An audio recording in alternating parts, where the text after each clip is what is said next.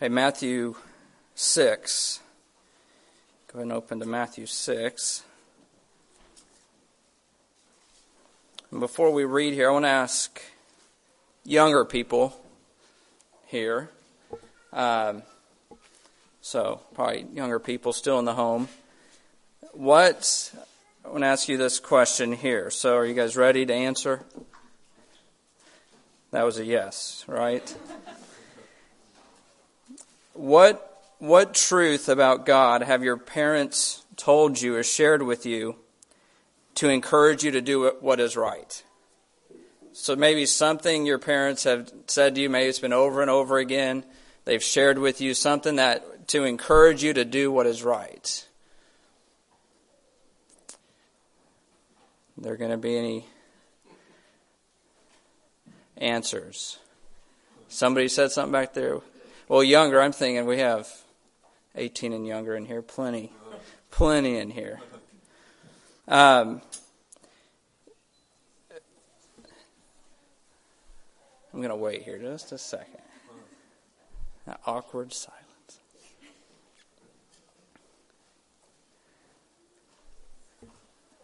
I see some talking to each other here. Any something your parents have taught you about God, share with you about God to encourage you to do what, what is right. Okay, parents, help your kids out here. Remind them. What's something maybe you have shared with your kids, a truth about God, the nature of God, to encourage them to do what is right?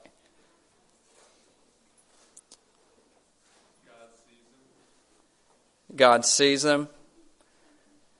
And that's kind of like, hey, even though dad and mom's not in the room, you're not getting away with it. God sees you. Kids, okay, does that refresh your memory? Any of you, your parents share that with you guys? You kids? Let me see your hand raised if that was the truth for you. Really hesitant. Okay. that God sees you, that God is everywhere present all the time. God's omnipresence, everywhere present. He sees you. And the reality is, it goes beyond that. Not just that God sees you, but that we're accountable to Him, right? Um,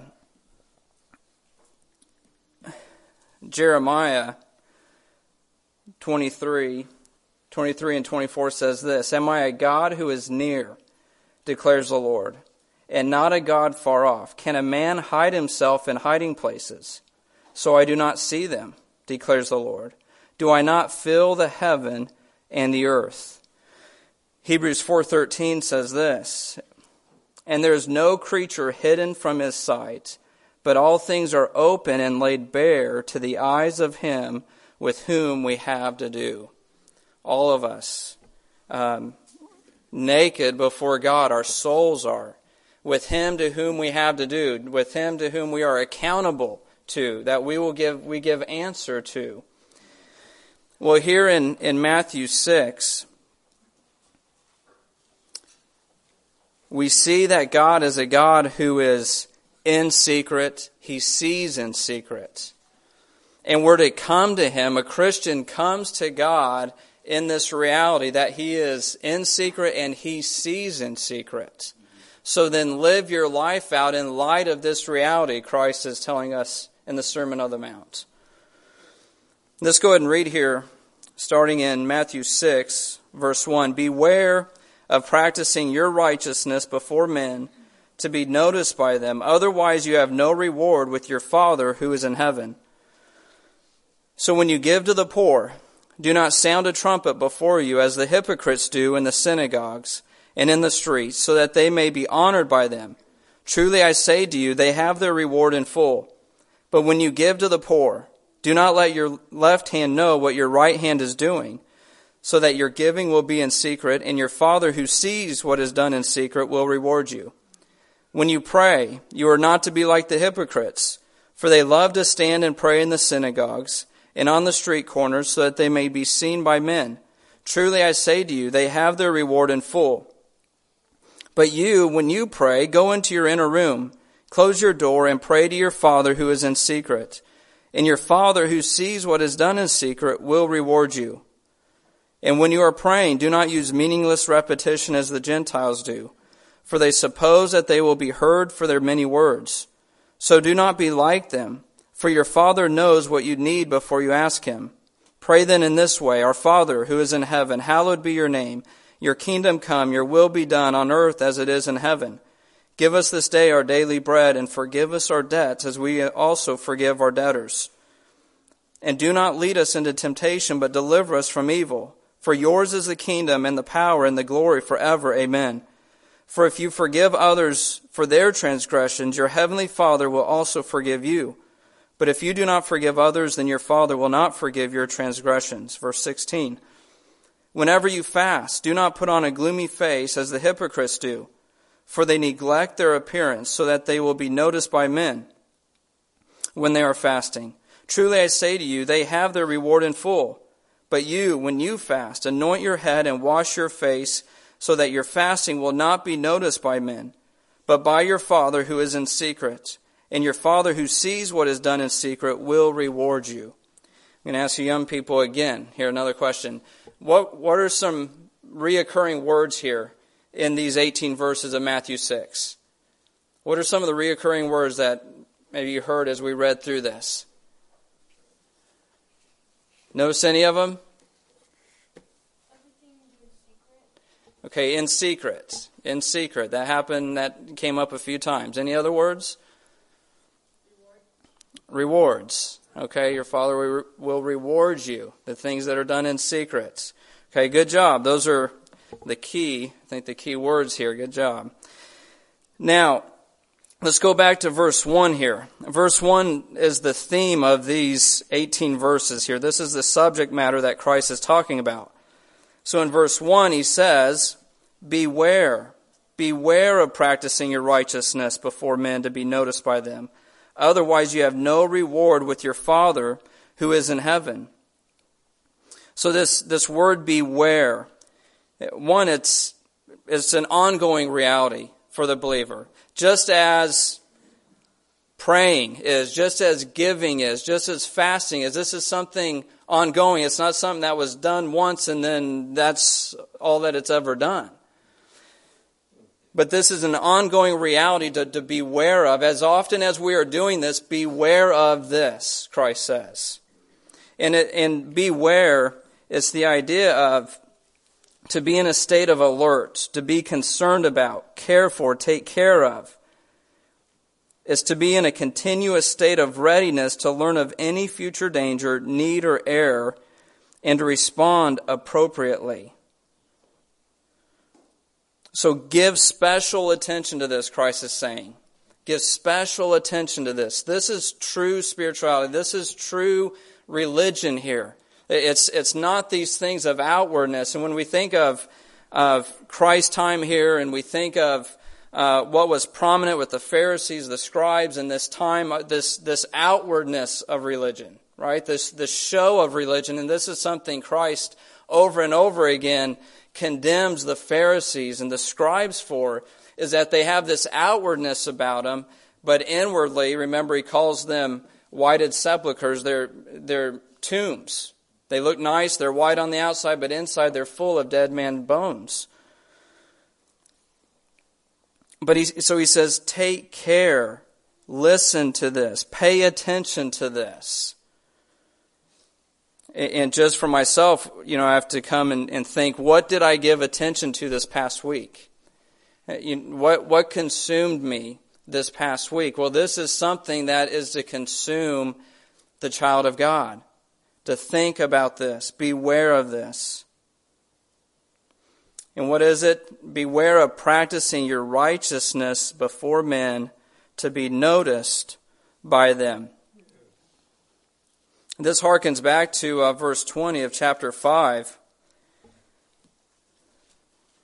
where it says, I, For I say to you, that unless your righteousness surpasses that of the scribes and Pharisees, you will not enter the kingdom of heaven.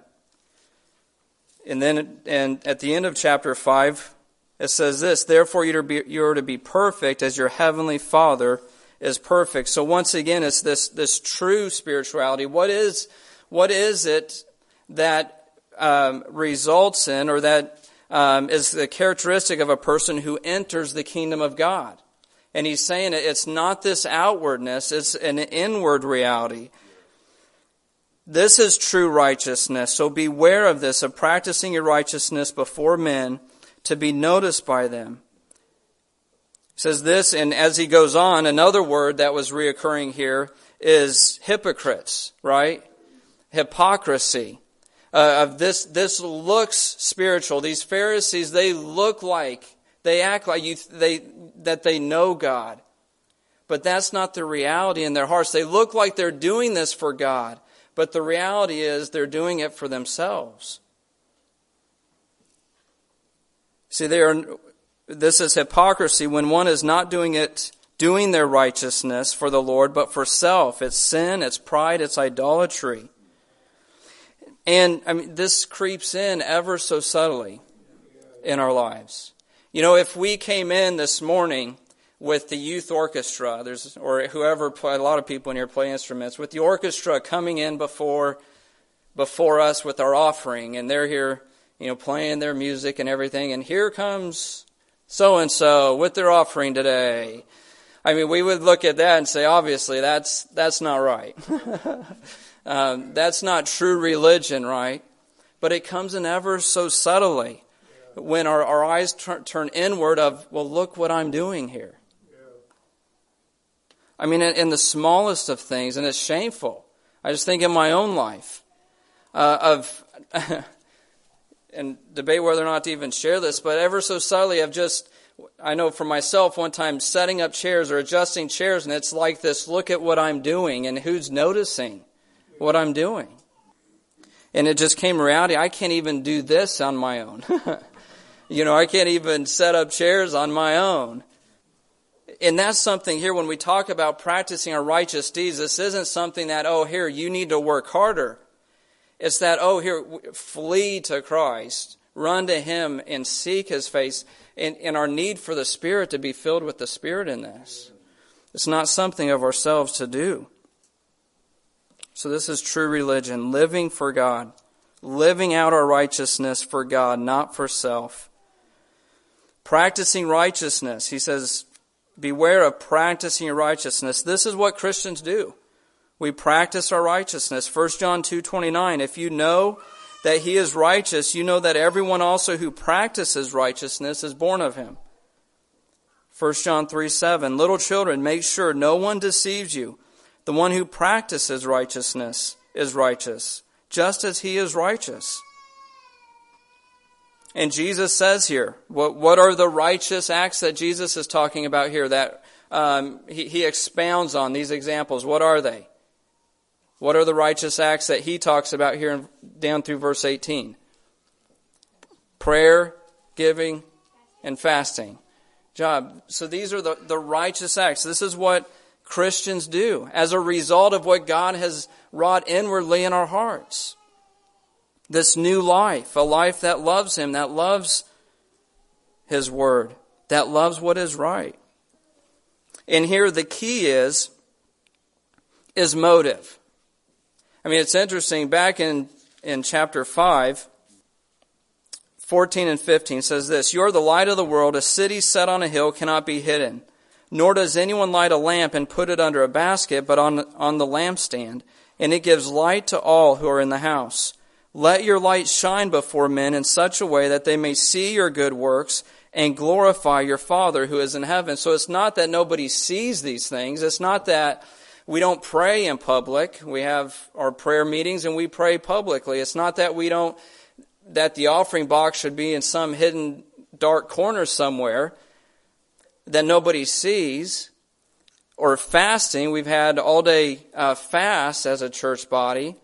But it's the motive here that he's talking about, the motive in which we do these things.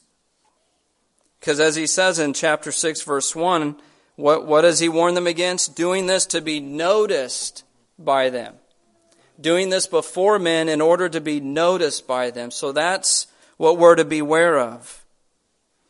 Otherwise, he says, you will have no reward with your Father who is in heaven. It's empty. It's empty before the Lord. There's no value in it. It's vain. It's, it's, there's nothing to that the things that are done to please men.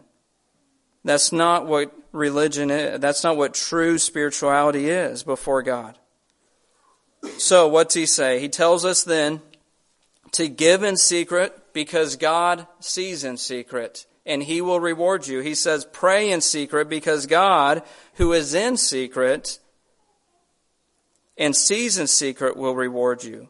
He tells us to fast in secret because God, who is in secret and sees in secret, will reward you. So do these things. It's, it's about motive. Why are we doing these things? Are we doing these things as to the Lord to glorify Him? Right? It's um, the Westminster Catechism. Uh, what is the chief end of man? Is to glorify God and enjoy Him forever. This is what we are saved to, to glorify God. So how do we do that? It's with this motive that in what we are doing, we're doing it as unto Him. And that's what he talks about in chapter 5, right? Do your works, let your light shine so that they will glorify us. That's what he's warning against in chapter 6, so that they'll glorify your Father who is in heaven. So God, God is in secret and he sees in secret. And just like to give a few other applications here just from this reality. And this is what really stood out in, in the chapter to me. Um, it's just this idea here of the nature of God that He is in secret and He sees in secret. So, just some other things for us to think about here. To practice righteousness in secret is to do them as to the Lord. We are doing them for His glory, not our own. Are we giving, fasting, praising to please man and for our glory, or are we doing these things to please our Father and for His glory? And this only comes through the reality of the new birth, right? From a new life in Christ, where He's um, given us that heart that we love Him, that we want to glorify Him, that we He has delivered us from ourselves, from this idolatry of self, this self centeredness of doing all things, of making life about ourselves. He's freed us from that to live for Him, for His glory. 1 Corinthians 13:4 says love does not seek its own. The essence of what God puts in us, this love that no longer seeks its own but seeks God's glory. Something else here. Everything we do, think about this, everything we do is of significant importance because God is in secret and sees in secret and will reward. And I think this is part of what we as parents desire to communicate to our kids. Not just, yeah, there is this fear of, hey, listen, God always sees you. You're not getting away. You might look over your shoulders and think you're getting away with this lie, with stealing or deceit, whatever it is, but you're not. So there is that essence of fear, but it's, it's this, listen, everything you do is significant because it's before the living God. Think about it to this list of giving, praying, fasting could be added work, your serving, your dress, eating, drinking, right? 1 Corinthians 10:31, whatever you eat or drink due, due to the honor and glory of God. Parenting, cleaning, preaching, teaching, play, school, and the list can go on. All these things have significance. Everything we do is of utmost significance because it is always before God, our Father, who is in secret and sees in secret. Our whole life is one of worship. It's just not of these certain things that are before God, but for the Christian, they are the temple of God, God indwelling us, living out our lives before God, who is present, which makes everything that we do of great significance. There's other places in Scripture, Ephesians 5 talks about proving, testing what is pleasing to God. Test it. Hold it up to God because that's who we're living before. Something else here. We do not have to have some amazing ability or be at our best to serve God, to please Him, because He is in secret and sees in secret. You think, you know, I could do more for God if I was like that person, or if I had those means, or I was in that situation, or, you know, I can't do what I used to be able to do, so I'm not as, as much value, or I can't serve or I can't please God. God is in secret and sees in secret. I mean, we think about the um, the widow and the widow widow's mite. Remember that Christ uh, used to teach the disciples. There, she went. All, all, these other people have great means. They're throwing their money, uh, giving their money there at the temple, and here comes this this widow who who has. I mean, is giving what she has. And Christ recognizes that. She's given more, he says, than these others. Well, what Christian cannot have the right heart and motive before God in secret with whatever it is that God has given us to do today? With whatever situation God has placed us in today? You think of some individuals in our church that are very limited in what they can do physically right now and yet they can pray. And God sees that. It's no small thing of our motive, of our hearts, in whatever situation we're in. I know when I was pastoring, I often met with um, with elderly individuals who very often were discouraged because they couldn't do what they used to be able to do, and it was as though you know, well, I just can't. I'm not as much value you know, I, I can't serve God. Now, I don't have as much to offer. And there wasn't a, a gripping of this reality of what I can do right now. I can give more time to prayer. you know, I could give more time to whatever it is. But this is significant with what I can do now. You know, I think of just one aspect of the live euthanasia. It's this idea that at some point in time the elderly just become such a burden, I mean, that they're useless. This doesn't happen in God's economy. Okay, just a few other thoughts and won't elaborate on these. No righteous act goes unnoticed by God, for he is in secret and sees in secret. And I think this has already been alluded to. No righteous act goes unnoticed by God. Think about this too. Everything we do is before the Lord intimately because He's in secret and He sees in secret. The intimacy here for the child of God. In secret, sees in secret. And then one last one here. The value of what we do is not determined by what other people think or, but, or by what notoriety might come from it. The value is that God sees it. So, so beware. Let us beware. Let, let us take heed to this. Beware of practicing our righteousness before men to be noticed by them. Otherwise, you have no reward with your Father who is in heaven, because God, He is in secret and He sees in secret, and He will reward those things done in the right motive as unto Him.